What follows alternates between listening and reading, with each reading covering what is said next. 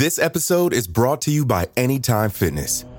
Forget dark alleys and cemeteries. For some, the gym is the scariest place of all, but it doesn't have to be. With a personalized plan and expert coaching, Anytime Fitness can help make the gym less frightening. Get more for your gym membership than machines. Get personalized support anytime, anywhere. Visit AnytimeFitness.com to try it for free today. Terms, conditions, and restrictions apply. See website for details. It feels like we're all being told to go on this diet, take that supplement. Ozempic will give you depression, but you know what'll cure that? Weed. Or you could try to balance your hormones. At Science Versus, we're like, what the f is going on? Forget the crap online and listen to Science Versus. Just the facts. Oh, and a bunch of stupid jokes. What is a ghost's favorite fruit? Blueberries. That's Science VS. New season out on Spotify soon. Welcome to Parcast Presents the Best of 2019.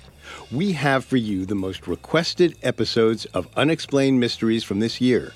For more great episodes you may have missed, subscribe to Unexplained Mysteries. Listen free on Spotify and anywhere you listen to podcasts.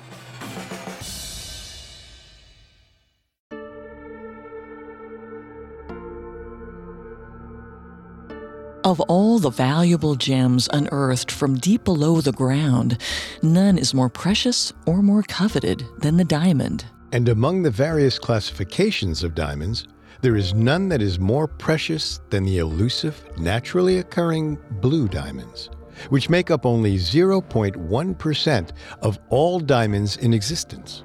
Blue diamonds are uncommon. Their type 2b classification indicates that their atomic structure lacks the element of nitrogen, and thus they can absorb a higher spectrum of light rays. If you expose a blue diamond to UV light, it will maintain an afterglow for a few seconds, shifting from blue to green in a stunning display of light and color. Is it possible that this fantastic glow indicates something more, some deeper power inherent in blue diamonds? In the 1960s, a group of scientists sought to answer that question by testing the effect of light on the infamous Hope Diamond. The Hope Diamond had a history spanning over 300 years. Its legacy was the series of gruesome, tragic deaths suffered by many of its previous owners. The scientists dimmed the lights and exposed the Hope Diamond to UV light. When the experiment was done, they turned off all the lights to see how the diamond glowed. The Hope Diamond didn't glow blue or even green. It cast a shade of dark, murderous red onto the scientists. Some of them were excited. They had just proved that the Hope Diamond was unique in its chemical makeup. But others were concerned. The deep menacing crimson that the diamond cast about seemed like some kind of warning, or perhaps it was a confirmation that the diamond was truly cursed.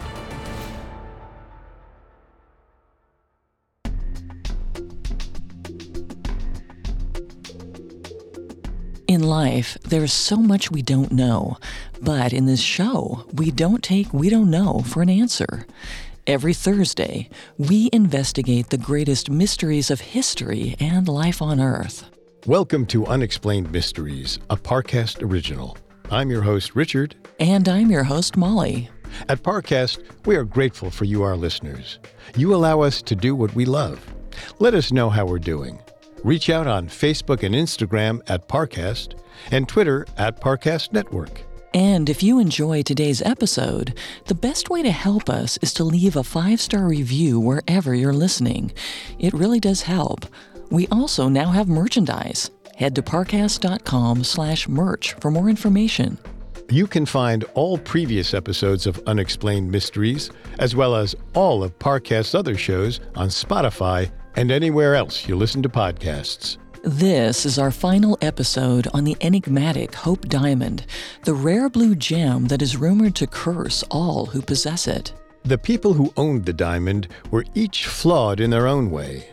It's likely they would have met their unfortunate fates even if they'd never encountered the Hope Diamond. Could the diamond be merely a scapegoat? Or could there really be a curse? In our last episode, we covered nearly 300 years of the Hope Diamond's tragic history. The diamond was discovered in the 1660s by the French explorer and merchant Jean Baptiste Tavernier, who christened the stone Tavernier's Blue. Tavernier sold the gem to the Sun King, King Louis XIV of France. Louis had the diamond recut, reset, and renamed as the French Blue, and wore it until his sudden death of senile gangrene in 1715. Tavernier mysteriously disappeared, and over a hundred years later, his remains would seem to indicate that he died in Russia, torn apart by wild dogs. The diamond stayed in France for several decades until, amidst the chaos of the French Revolution, it vanished in a suspected heist in 1792. The woman best known for wearing the diamond leading up to the revolution was killed by a violent mob. The gem reappeared 20 years later in the London diamond market, recut and resized. It exchanged hands until it eventually ended up in the catalog of banker Henry P. Hope, who had the stone renamed the Hope Diamond. Hope's descendants squandered his fortune and ultimately sold the diamond. It passed around for a number of years, seemingly bringing tragedy, ruin, and death on nearly everyone who tried to own it. Finally, in 1911, the stone was sold to Ned and Evelyn McLean. In this episode, we're going to conclude Evelyn McLean's tragic story. We will discuss more recent historical investigations into the diamond's bloody legacy, and we're going to attempt to deduce whether the curse is real. In a mystery like this, the possibilities are binary. Either there is a curse or there isn't. Could it be possible that all of the ruin and misfortune that has seemed to follow the diamond over the past 350 years is just a series of unrelated, unfortunate coincidences? Or could there really be a curse? At the end of our last episode, Evelyn Walsh McLean was at her wits' end. Recall that Evelyn was a wealthy heiress, and her husband, Ned, was also from a prominent family and was the heir to the Washington Post newspaper. Together with their son Vincent, they were a picture perfect example of a young, wealthy American family. But in 1911, Ned purchased the Hope Diamond from jeweler Pierre Cartier as a gift for Evelyn. Evelyn was enamored with the diamond but the substantial purchase drew unwanted public attention. Cartier had relayed the diamond's sordid history to Evelyn when he was attempting to make the sale. After the McLeans bought the diamond in 1911, the New York Times published a report of the diamond's sale and wrote up a brief history of the diamond's ownership and the rumors of the curse. Evelyn started hearing from concerned friends and family who urged her to get rid of the diamond. May Yohe, an actress who had owned the diamond with her husband in the early 1900s before losing their entire fortune, personally reached out to Evelyn and urged her to destroy the diamond. In her own words, May expressed regret that she hadn't destroyed the diamond when she had the chance. Facing this mounting pressure, Evelyn considered selling the diamond back to Cartier, but her request was refused. Perhaps Cartier actually believed his own embellished story. Left with few other options and not yet willing to get rid of the diamond outright, Evelyn sought out Father Russell, a Catholic priest and family friend, and asked him to perform an exorcism on the diamond. The father obliged, and on a sunny day in 1911, Evelyn brought the Hope Diamond to the church for the ritual. Something rather bizarre happened during the ceremony. A thunderstorm materialized, seemingly out of nowhere, and cast the church in darkness. Lightning struck all around, splintering a tree just outside the church's front door. But when the father completed the ritual, the storm vanished as quickly as it had appeared. All seemed well. Evelyn retrieved the diamond from Father Russell. Confident that the priest had eradicated any dark spirits or dangerous curses, she returned home and decided to keep the diamond. All was good and happy for the McLeans, and no misfortunes befell them for a time. But in 1919, Over eight years after they first laid eyes on the diamond, Ned and Evelyn suffered a terrible tragedy. It was the summer, and Evelyn and Ned were planning to go to Louisville to attend the Kentucky Derby. They left their three children 10 year old Vincent, 3 year old John, and 10 month old Edward at home at their Washington, D.C. estate in the care of their nurses and servants.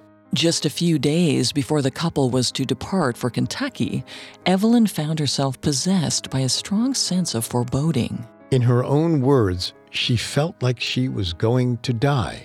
Evelyn writes in her autobiography, Father Struck It Rich, quote, I could not understand what made me so blue on those days before we left for Louisville, Kentucky.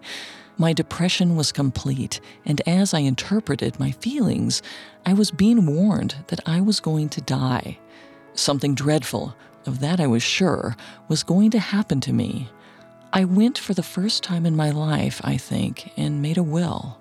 The cloud of dread hung over Evelyn over the days leading up to the trip, and even followed her to Kentucky. Her premonition of a tragedy would come true but the misfortune would not befall her or her husband. On a Sunday morning in May 1919, Ned received a call at his hotel room in Kentucky. Something had happened to his son, Vincent. Ned and Evelyn immediately took a train back home to D.C. They arrived back to find that Vincent was apparently fine.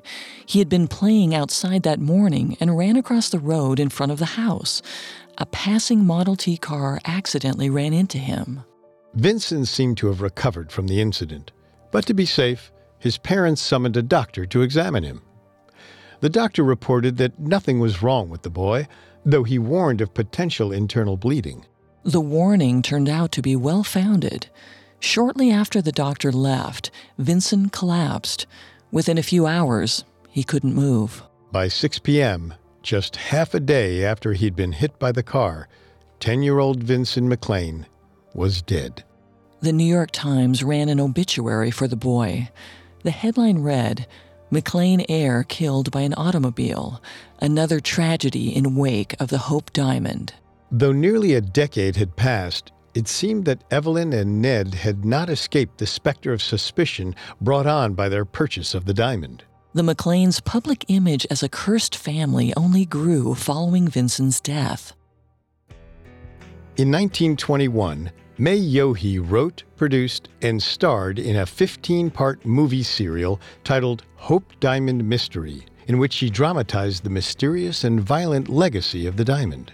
That same year, author Henry Leyford Gates published May's memoirs, Mystery of the Hope Diamond, from the personal narrative of Lady Frances Hope. The book accompanied the film series and further emphasized the rumors that the stone was evil. The McLeans couldn't escape the stigma. And yet, for reasons unclear, they never tried to follow May Yohe's advice and just get rid of the thing.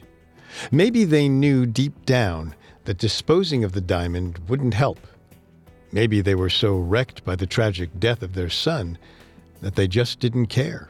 Either way, the curse of the Hope Diamond would not be Evelyn and Ned's problem for much longer. Like the French kings, the suicidal merchants, and the hapless socialites before them, the McLeans would soon meet their respective ends. We will discuss the diamond's current resting place and the modern attempts to explain the curse right after this. This episode is brought to you by Anytime Fitness. Forget dark alleys and cemeteries. For some, the gym is the scariest place of all, but it doesn't have to be. With a personalized plan and expert coaching, Anytime Fitness can help make the gym less frightening. Get more for your gym membership than machines. Get personalized support anytime, anywhere. Visit AnytimeFitness.com to try it for free today. Terms, conditions, and restrictions apply. See website for details. Now, back to the story. When they'd purchased the Hope Diamond from Pierre Cartier in 1911, Evelyn and Ned McLean must have felt like they had everything life could offer. They were young, rich, with a magnificent estate and a beautiful family. Over the next two decades, however, their fortunes would drop lower and lower until both of them were dead. The marriage struggled over the course of the 1920s. The death of their son, Vincent, had broken something in both of them. And the circulating press and various accounts about the cursed Hope Diamond made them feel as if they really were cursed.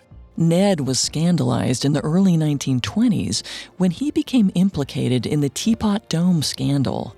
This was an incident in which government officials undercut the United States economy by secretly leasing oil rich fields to private companies without allowing for competitive bidding. Ned, who by then was the owner of the Washington Post, was caught lying to investigators. He'd claimed he had lent money to one of the conspirators as part of an attempt to cover up the money that the men were making from the scheme. But in fact, Ned hadn't lent them any money. His paper's reputation was damaged as a result. By 1929, Ned and Evelyn were separated, primarily due to Ned's infidelity. Ned spent most of the divorce proceedings hiding out in Mexico, living with another woman. Evelyn's fortune didn't fare much better without her husband. In 1932, she was conned out of $100,000 by Gaston Means, the famous con man who claimed to be acting as an intermediary for the kidnappers of the Lindbergh baby. Means told Evelyn he needed the money to help pay the Lindbergh ransom, and then absconded with it. The family fortune dwindled.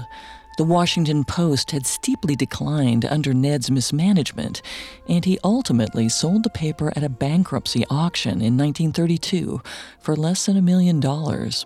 Ned didn't last much longer after he lost the paper. He was declared legally insane in October of 1933 and was confined to a psychiatric hospital.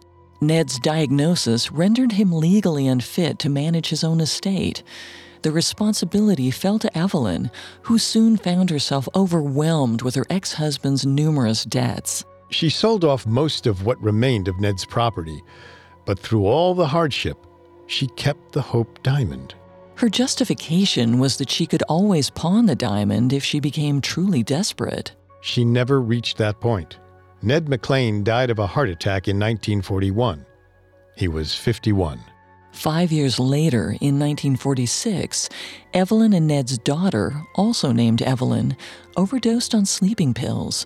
She was only 25 years old. Evelyn did not outlive her daughter for long. In April of 1947, Evelyn Walsh McLean died of pneumonia at the age of 60. She was buried beside her daughter. The diamond, it seemed, had claimed three more victims. Evelyn did not die a poor woman. Despite Ned's mismanagement of his finances, Evelyn's own estate was sizable at the time of her death. Her possessions, including the Hope Diamond, were spread across her seven grandchildren, but confined to a trust until they turned 25.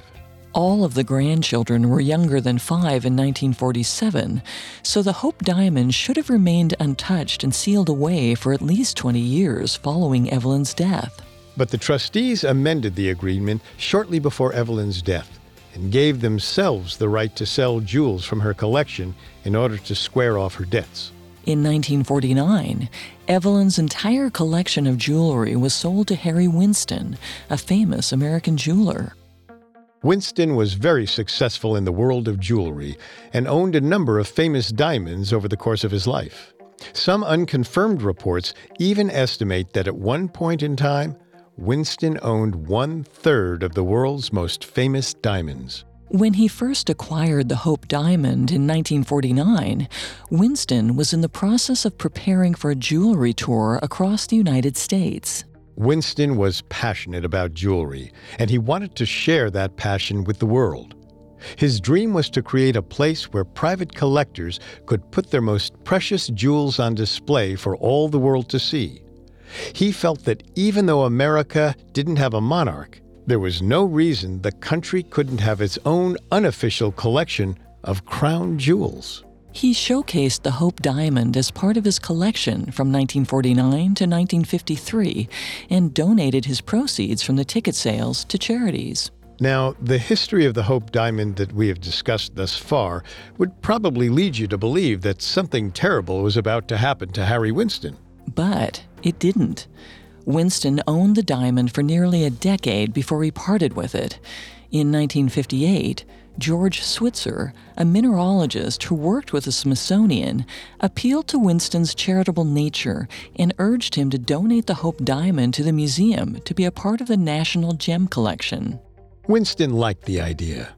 A museum of the Smithsonian stature would ensure even more people from all over the world would get to enjoy the diamond. So in late 1958, he finally agreed to donate the gem. In doing so, Harry Winston became one of the few owners of the Hope Diamond who willingly let it go. He didn't die as an owner, nor was he forced to sell the diamond to recoup a lost fortune. He merely gave it away as an act of charity. Perhaps in doing so, he managed to avoid the curse's wrath. Winston wanted to keep the donation out of the press until it was safely in the Smithsonian's vault. To achieve this, he mailed the diamond to the museum in a simple brown box. The Hope Diamond made it safely to the Smithsonian. Harry Winston lived for 20 more years before dying of a heart attack in 1978 when he was 82. He would seem to be one of the few owners who was not negatively affected by his time with the diamond. But the Hope Diamond would still claim one more victim. The mailman who delivered the diamond to the Smithsonian was named James G. Todd, and he did not escape his short time with the diamond unscathed. Less than a year after he handled the diamond, Todd was beset by a number of tragedies. He was a victim to two separate car crashes which crushed his leg and gave him a head wound. His dog died. His wife died of a heart attack. And to top it off, his house caught on fire and partially burned down. Despite all of that, when he was questioned by reporters about whether he considered himself a victim of the Hope Diamond, Todd expressed that he didn't believe in the curse. The Hope Diamond officially became the property of the Smithsonian Museum on November 10, 1958. Once the acquisition was made public, the museum received hundreds of letters from concerned citizens who urged that the diamond be destroyed, or at the very least, kept away from the public. Some people even wrote letters to then President Dwight D. Eisenhower asking him to intervene and force the Smithsonian to get rid of the diamond. The more the newspapers covered the diamond and its sordid history, the more people expressed concerns. There were some who thought that if the diamond was on display for public viewing, then it was technically the property of the public. And therefore, the entire public was at risk of falling victim to the curse. One might call that theory far fetched. But if we're going to expand ownership of the diamond to include the entire population of the United States, well, obviously there is a lot of misfortune that one could lay at the diamond's feet. Naturally, all the coverage of the diamond and its curse made the stone a blockbuster success of an exhibit. From its first day on display, the Hope Diamond drew the attention of hundreds of visitors who lost themselves in the deep blue hue of the stone. The Smithsonian Museum holds the Hope Diamond to this day, and a recent report on attendance claims that the diamond receives nearly as many annual visitors as the Mona Lisa. If the diamond is cursed, the people at the Smithsonian certainly aren't feeling the effects of it. So, what can we really claim about the diamond and its supposed curse today? Coming up, we'll discuss the recent history of scientific examinations of the stone and determine whether we think the curse is real. Now, back to the story.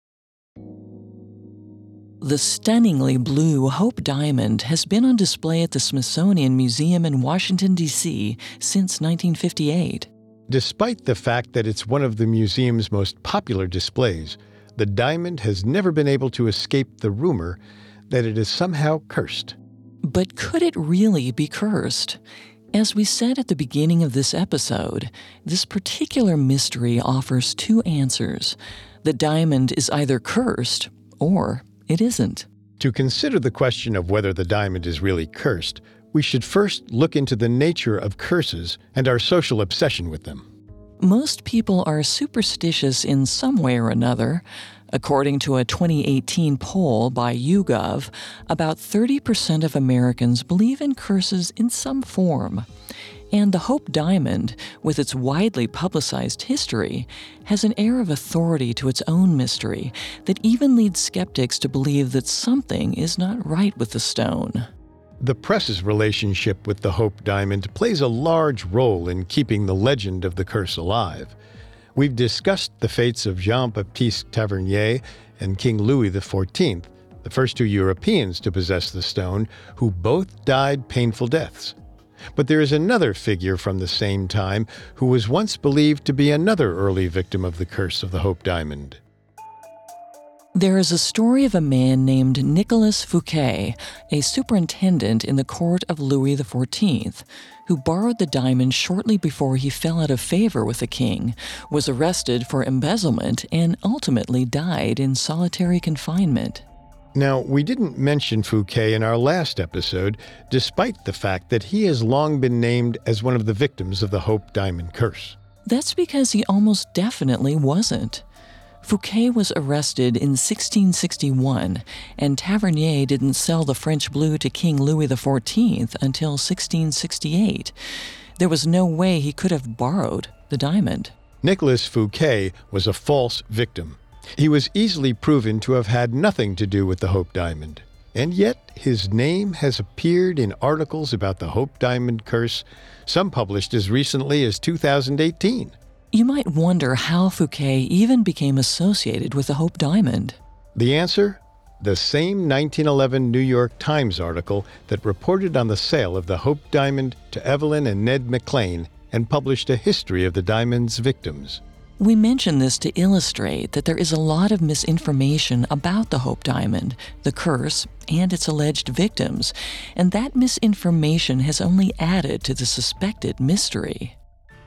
So let's discuss the quote unquote facts of this case.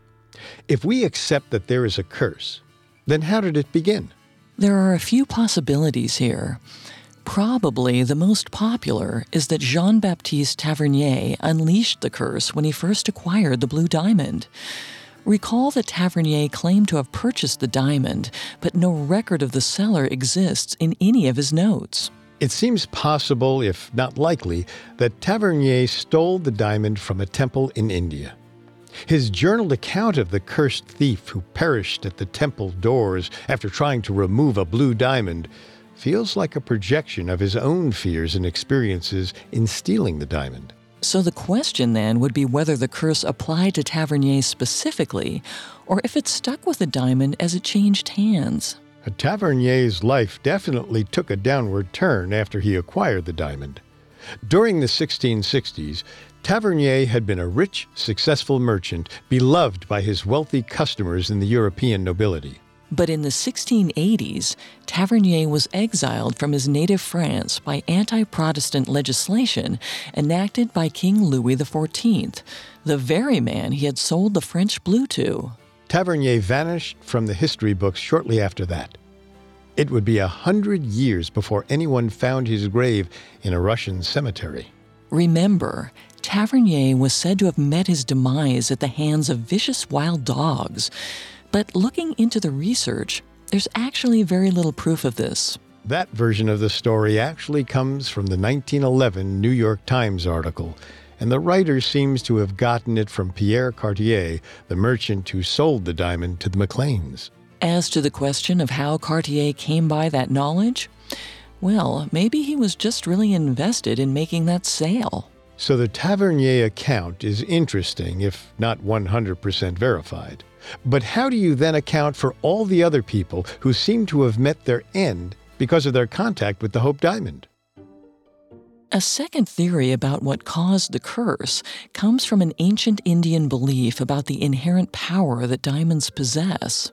This belief states that diamonds hold the powers of the gods. Cutting them too much runs the risk of releasing that power and even insulting the gods. But in the 1600s, Europeans preferred diamonds to be cut to have sharper edges and angles. In 1673, Louis XIV had the French blue recut from its rough, natural shape to the more popular French style. In doing so, he removed nearly 42 carats of mass from the diamond.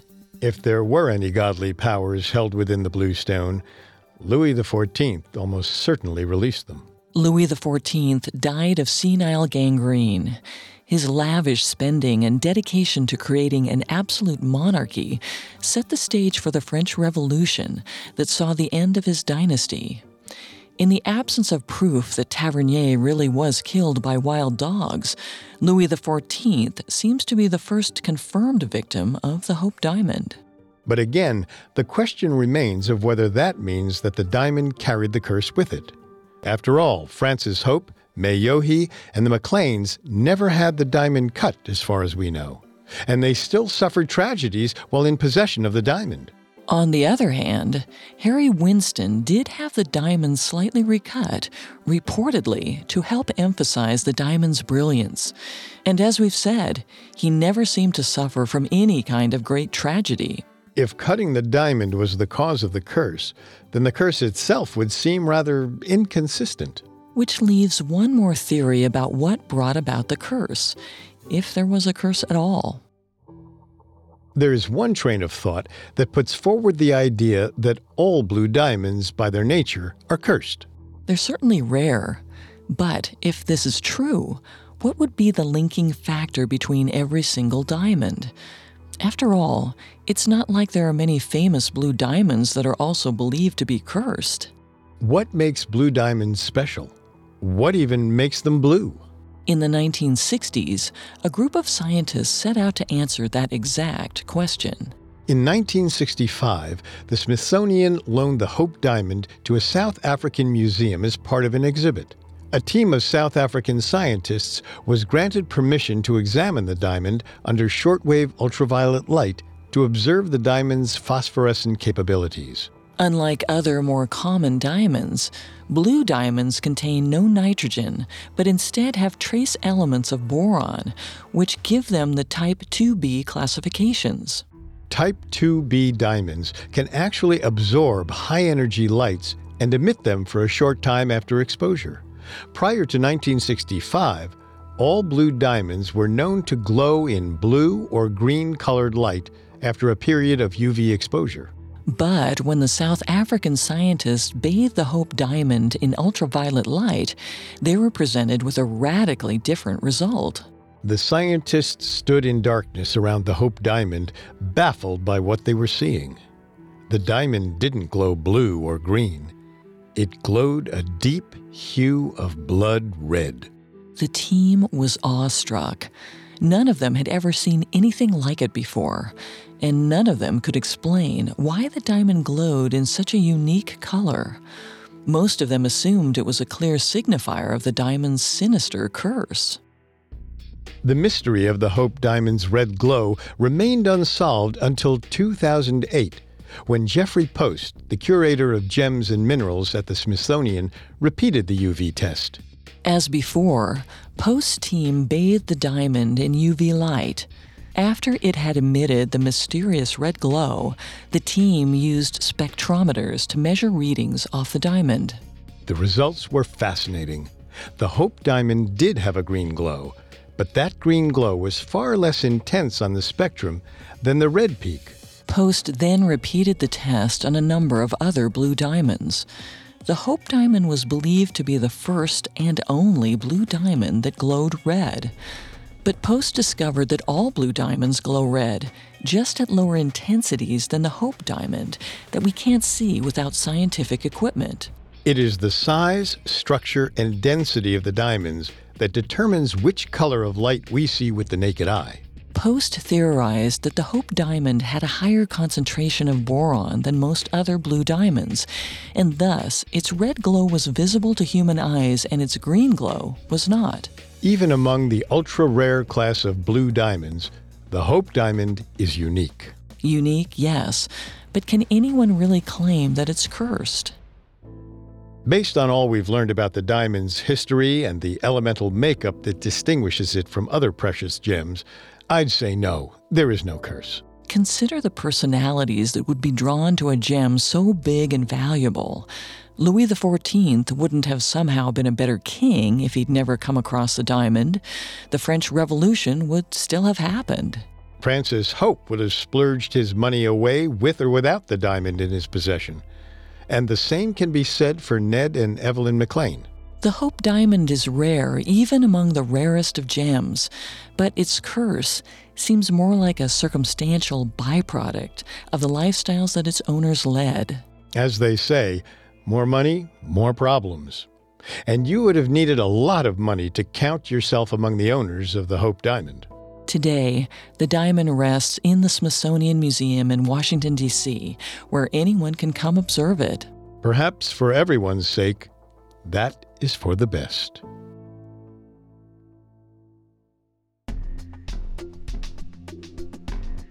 Thanks again for tuning in to Unexplained Mysteries. We'll be back Thursday with a new episode. You can find all previous episodes of Unexplained Mysteries, as well as all of Parcast's other shows on Spotify and anywhere else you listen to podcasts. Several of you have asked how to help us. If you enjoy the show, the best way to help is to leave a five star review. And don't forget to follow us on Facebook and Instagram at Parcast and Twitter at Parcast Network. We'll see you next time. See you next Thursday. And remember, never take we don't know for an answer. Unexplained Mysteries was created by Max Cutler, is a production of Cutler Media, and is part of the Parcast Network. It is produced by Max and Ron Cutler, sound design by Dick Schroeder, with production assistance by Ron Shapiro and Paul Liebeskind. Additional production assistance by Maggie Admire and Carly Madden. Unexplained Mysteries is written by Christian Cernascus and stars Molly Brandenburg and Richard Rossner.